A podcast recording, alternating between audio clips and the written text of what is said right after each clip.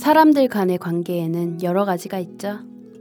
대립하는 관계가 있는가 하면 우호적인 관계도 있고 서로 척지고 있는 관계가 있는가 하면 마주보고 있는 관계도 있고요. 하지만 우리에게 가장 위안이 되고 든든한 관계는 같은 곳을 바라보며 걷는 속도를 맞춰 걸어가는 관계가 아닐까 해요. 조금은 앞서거니 뒤서거니 하면서 함께 걸어가며 어떤 때는 투닥투닥 또 어떤 때는 정답게 함께하는 이런 관계를 우리는 친구라고 부릅니다. 이번 주엔 소원했던 친구들에게 먼저 연락을 해보는 것은 어떨까요?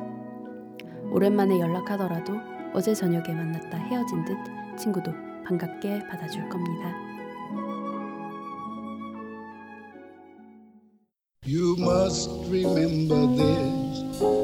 A kiss is just a kiss. A sigh is just a sigh.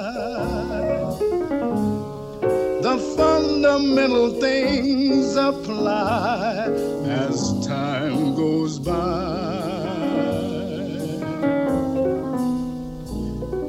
And when two lovers woo, they still say, I love you on that you can rely. No matter what the future brings as time goes by. Moonlight and love songs never out of date. Hearts full of passion, jealousy, and hate woman need man, and man must have his mate that no one can deny. It's still the same old story, a fight for love and glory, a case of do or die. The world will always welcome lovers as time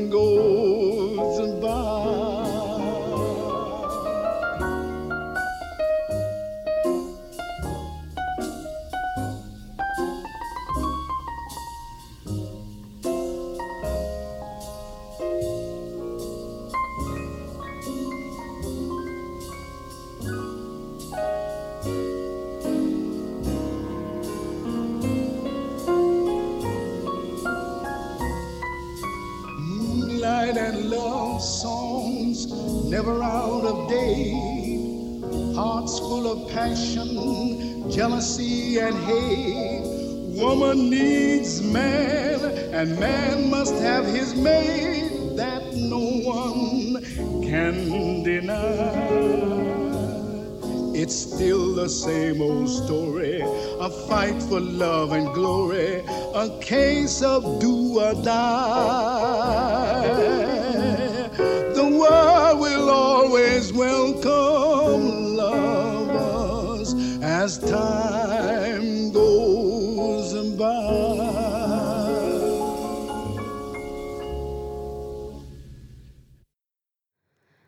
2014년 10월 마지막 주 이지 클래식 첫 곡으로 영화 카사블랑카에 삽입되었던 곡이었죠. 둘리 윌슨의 As Time Goes By 들으셨어요? 안녕하세요. 이지 클래식입니다. 오늘 오프닝에서는 친구에 대한 이야기를 들려드렸어요. 저한테도 오래된 친구들이 있어요. 음, 한 10년이 넘은 것 같네요. 13년 정도. 서로 사는 지역도 다르고요. 또 살다 보니 서로 사는 게 바빠 소원해질 때가 있어요. 그래서 연락을 자주 하진 못하고 뜨문뜨문 하는데 얼마 만에 연락을 하건 얼마 만에 만나건 간에 바로 어제 만났다 헤어져 다시 만난 것 같은 느낌이 들더라고요. 마음이 통하는 친구는 삶이라는 여행 동안 같은 곳을 바라보며 서로 앞서거니 뒤서거니 하며 같이 가는 동반자 같은 존재인 것 같아요. 오프닝에서 말씀드렸듯 가끔은 투닥투닥 하기도 하고 가끔은 어깨 동무하고 팔짱도 껴가면서 그렇게요. 우리 이지 클래식 청취자 여러분들도 이번 주엔 연락이 조금 뜸했던 친구들에게 연락해서 좋은 시간 가져보시는 건 어떨까요? 저도 오랜만에 13년 지기에게 전화해봐야겠어요. 전화는 말씀 듣고 올게요. 잠시만요. 지피지기면 백전백승. 취업도 사랑도 우정도 효도도 성공은 모두 나를 아는 데서부터 시작되죠. 넌 어느 별에서 왔니? 실용심리학 소설 어느 별에서 왔니에 김연경 작가가 알려주는 내 영혼의 지도 읽기. 우리 아이는 우리 남편은 아, 내 남자친구는 무엇보다 나는 왜? 알고 싶니? 그렇다면 들어봐. 팟캐스트 어느 별에서 왔니? 김연경 작가의 애니어그램 성격 유형 이야기. 팟빵, 아이튠스, 아이블로그, 몽팟에서 어느 별에서 왔니를 검색하세요. 매주 월요일에 업데이트됩니다.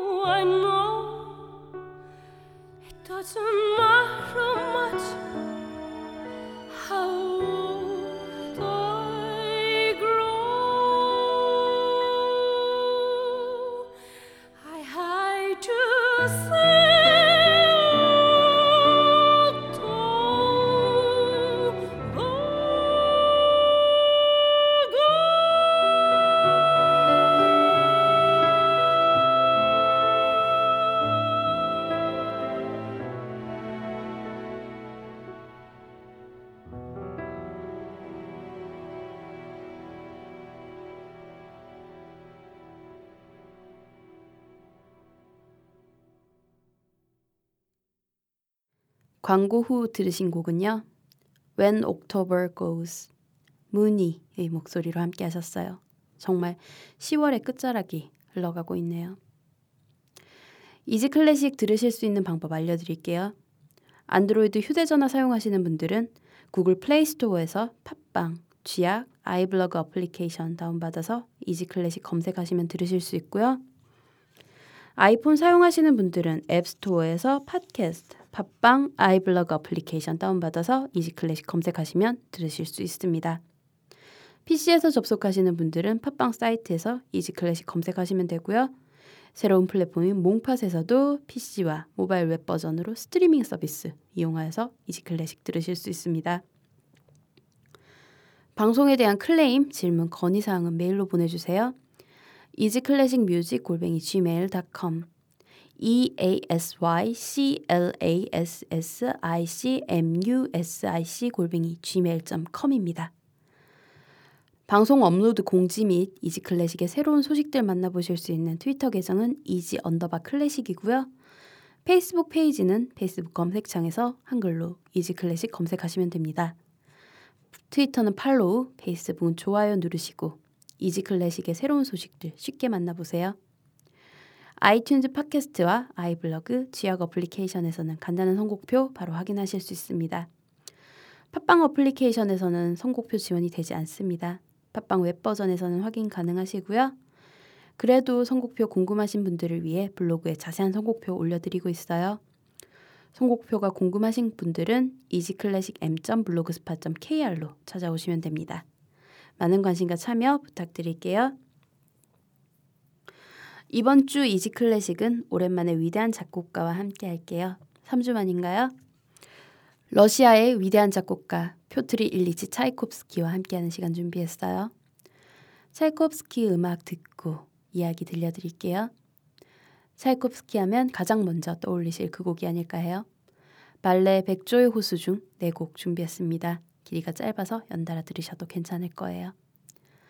제일 먼저 백조의 호수 중 2막 전경 가장 우리 귀에 익숙한 곡입니다. 그리고 1막 파드대 왕궁의 화려함 속에서 마을 처녀들과 함께 춤추는 지그프리트 왕자와 친구들의 모습을 보여줍니다. 이어서 2막의 아기 백조들의 춤. 이 곡도 유명한 편이에요. 아마 정경 다음으로 유명한 곡이 아닐까 싶은데요. 마지막으로 3막 마법사 로트바르트와 그의 딸 오딜이 파티에 나타나 왕자를 홀리는 Hungarian Dance 차르다시 준비했어요. 리처드 보닝의 지휘, 내셔널 필하모니 오케스트라의 연주로 함께 하실게요.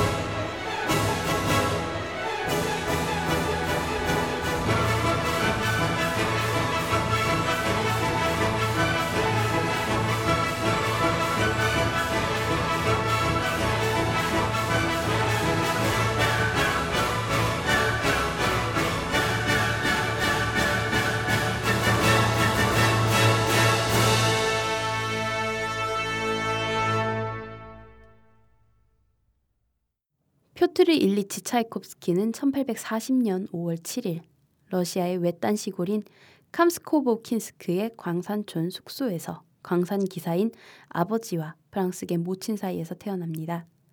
표트르에게는 위로 이복누이와 형이 하나씩 있었고 친여동생인 알렉산드라와 이폴리트, 쌍둥이 형제 작가인 모데스트 일리치 차이콥스키와 안토니 일리치 차이콥스키 형제가 있었습니다. 아버지 일리아 차이콥스키는 러시아 제국의 하급 관료였지만 경제적으로 상당히 무능력했고 가정에도 상당히 무관심했습니다. 어머니 알렉산드리아는 프랑스인과 독일인의 피가 섞인 러시아 혼혈 여성으로 외할아버지 아시에르는 독일계 프랑스인이었고요. 그리고 간질병 환자였습니다. 그래서 어머니 알렉산드리아도 병약한 여성이었고요. 외가 쪽의 병약한 체질을 닮았는지 어린 표트르는 무척 허약했다고 합니다. 그의 가족들 중에서는 음악과 인연이 있었던 사람이 단 한 사람도 없었지만 차이콥스키는 어렸을 적부터 귀가 예민하여 음에 민감했습니다. 4세 때부터 피아노를 치기 시작했고 10세 때는 이미 작곡을 할 정도로 음악적 재능의 두각을 드러냅니다.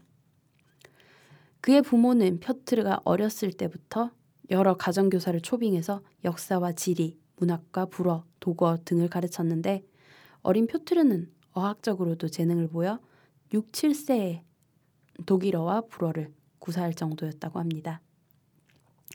당시 러시아 상류사회 간습도 있었고 어머니가 프랑스계 여성이었기 때문에 그는 프랑스인 여자 가정교사에게 교육을 받습니다. 그는 그 가정교사를 무척 좋아했었는데 아버지 일리아가 상트페테르부르크로 발령을 받아 옮기면서 그 가정교사는 그만두게 됩니다. 그러자 표트르는 그 이후부터 말수 적은 아이로 변합니다. 아마 정든 가정교사와의 이별이 그에게는 적잖이 큰 충격으로 받아들여진 것 같아요. 그 충격은 페테르부르크의 법률학교 기숙사 생활까지 계속되었고요. 차이콥스키는 어려서부터 음악적으로 천재성을 보였지만 부모로부터 적극적인 후원을 받지 못했습니다. 그의 부모는 음악가로는 돈을 벌 수 없다고 여긴 데다가 어려서부터 잔병 치레가 잦고 신경이 예민한 아들의 건강에 음악 공부나 한 가지 일에 몰입하는 것은 건강에 좋지 않은 영향을 미칠 것으로 걱정했기 때문이었어요. 그래서 그의 부친은 아들이 법률학교에 진학하길 바랐고 1850년 차이콥스키는 부친이 원했던 대로 법률학교로 들어갑니다. 법률학교 생활 초반부에는 적응하기가 힘들었어요. 게다가 내성적이고 말수가 적었던 그는 친구도 몇 명 되지 않았습니다. 그리고 이 무렵 그는 동성애에 빠지게 됩니다. 그러나 제정 러시아 당시 종교적 교리와 사회 분위기상 동성애는 죄악으로 취급되었죠. 1854년 어머니 알렉산드리아가 갑자기 콜레라로 사망하자 그는 심한 충격을 받습니다. 첫사랑이나 다름없었던 가정교사와의 이별, 좋아했던 여학생의 거부, 그리고 어머니의 죽음은 연속적으로 그에게 심리적 부담감을 안겨줍니다. 후대의 일부 심리학자들은 죽은 어머니에 대한 그의 비정상적인 사랑과 아버지의 무능력함과 무관심이 찰콥스키의 동성애 집착의 원인으로 보기도 합니다. 찰콥스키는 법률학교를 졸업했고 졸업 직후인 19세 때 법무성에 서기가 되었습니다. 하지만 시간이 지나면 지날수록 그는 음악을 하지 못해 괴로워하기 시작했고 그 괴로움은 훗날 그의 음악성에 깊이를 더하게 됩니다. 1863년 그는 안정된 관리 생활을 포기하고 페테르부르크 음악원에 입학하여 음악가로서 첫 발걸음을 뗍니다. 그곳에서 차이콥스키는 이론은 자렌바에게 관현악법은 안톤 루빈스타인에게 배웠고 음악원에서의 성적은 매우 우수했다고 합니다. 그래서였을까요?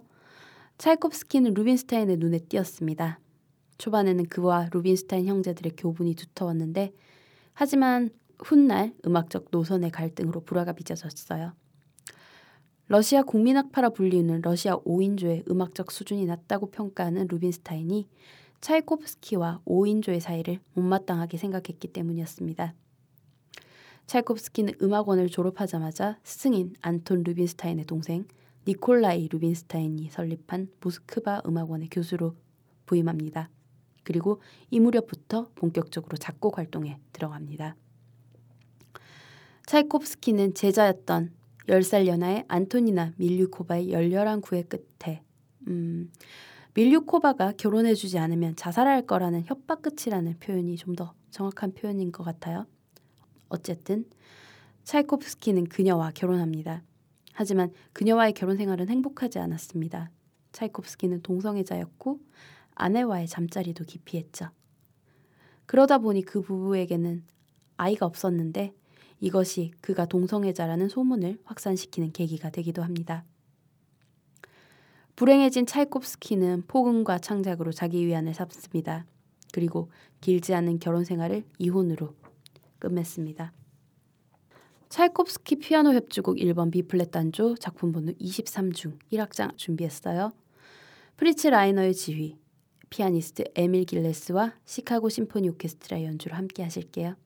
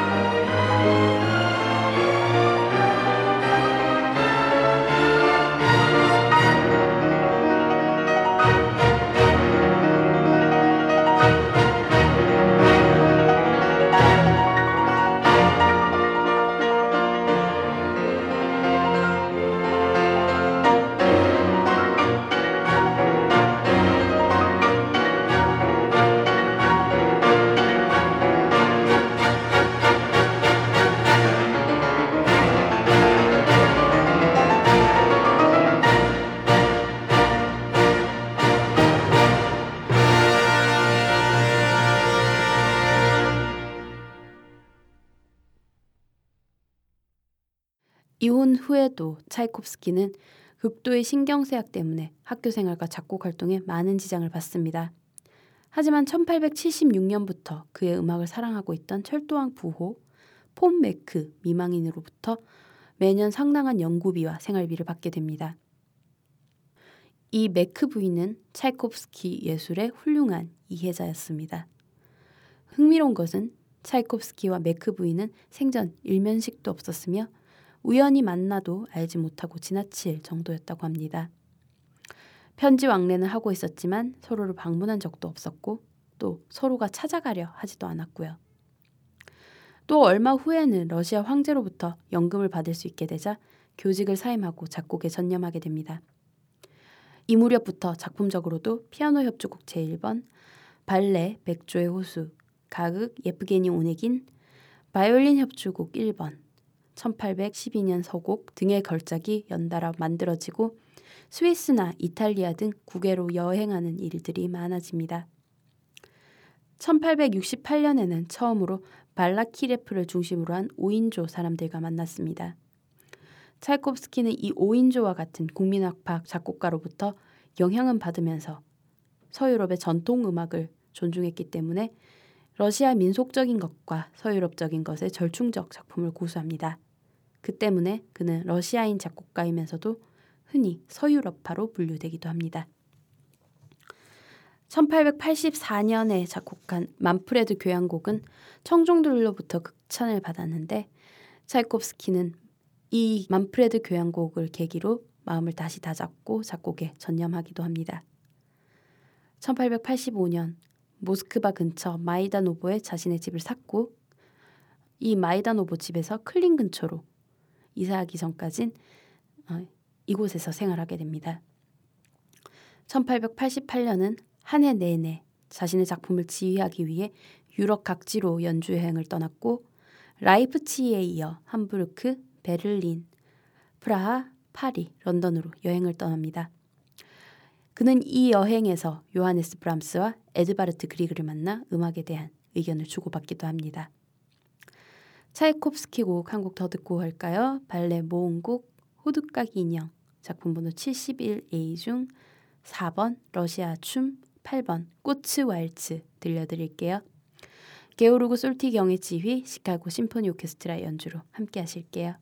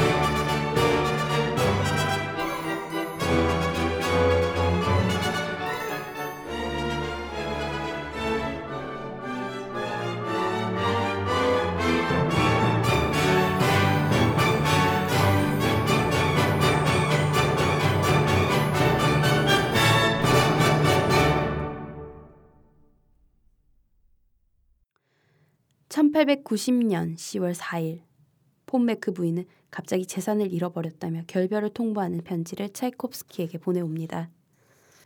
메크 부인의 후원은 중단되었지만 차이코프스키 그의 흥행작들의 인세가 후원금을 대신했기 때문에 그다지 큰 경제적 어려움은 겪지 않았습니다. 그러나 메크 부인의 일방적인 결별 통보에 큰 충격을 받은 차이코프스키는 죽기 직전 병상에서 정신착란을 일으켰을 때 그녀의 이름을 격분한 목소리로 반복해서 불렀다고 합니다. 그 정도로 메크 부인의 결별에 배신감을 느꼈던 거죠. 1892년에는 미국으로 가서 지휘자로 활동하고 이듬해에는 런던으로 건너가는데 런던에서 그의 교향곡 4번을 지휘하여 성공을 거둡니다. 그리고 영국 케임브리지 대학에서는 그에게 명예음악학 박사 학위를 수, 여하기도 하고요. 귀국 후에도 창작 활동은 계속됩니다. 1890년 푸시킨의 곡을 각색한 오페라 스페이드의 여왕을 발표하고 발레곡 잠자는 숲속의 미녀 또한 발표하여 공연합니다. 잠자는 숲속의 미녀 발표 직후 반응은 좋지 않았지만 그해 말부터는 인기를 누리기 시작해요. 새로운 작품에 대한 호평에도 불구하고 차이콥스키의 우울증과 신경쇠약 증세는 점점 심해져만 갑니다. 그런 와중에 그는 모스크바 음악원에 복직해서 작곡과 하성법을 가르치기도 하고 휴가 때는 러시아 국내나 서유럽의 새로운 오페라나 비중 있는 교향곡들을 관람하기 위해서 여행을 떠납니다. 그리고 페테르부르크에서 교향곡 제6번 비창을 초연하지만 흥행에 실패하고 말아요. 관객들은 야유를 보내거나 호응도 하지 않았고 그는 실망하고 맙니다. 비창 교향곡을 초연한 한 달 후인 1893년 11월 6일 차이콥스키는 콜레라에 걸려 급사하고 맙니다. 그의 나이 53세였습니다. 1979년 소련의 문화성에서 그의 시신을 부검한 결과 비소 중독이라는 결론이 나왔고 그래서 그의 사인에 대해서는 콜레라다 비소를 마시고 자살했다 하며 여전히 논란은 계속되고 있습니다. 사후에 그의 유해는 동생인 모데스트의 집으로 옮겨졌다가 그의 11월 6일 알렉산더 네프스키 수도원 묘지에 안장됩니다. 그의 장례식에는 인파가 몰려들었고 그가 매장될 때 수도원 묘지에는 8천여 명의 조문객이 찾아옵니다. 오늘 마지막 곡으로 차이콥스키 마지막 대작 비창 준비했습니다. 차이콥스키 고향곡 6번 비단조 작품 번호 74중 4악장 아다지오 라멘소토 안단테 블라디미르 아시케나지의 지휘 더 피라모니아 오케스트라의 연주로 들려드리며 인사드릴게요. 평안한 한주 보내세요.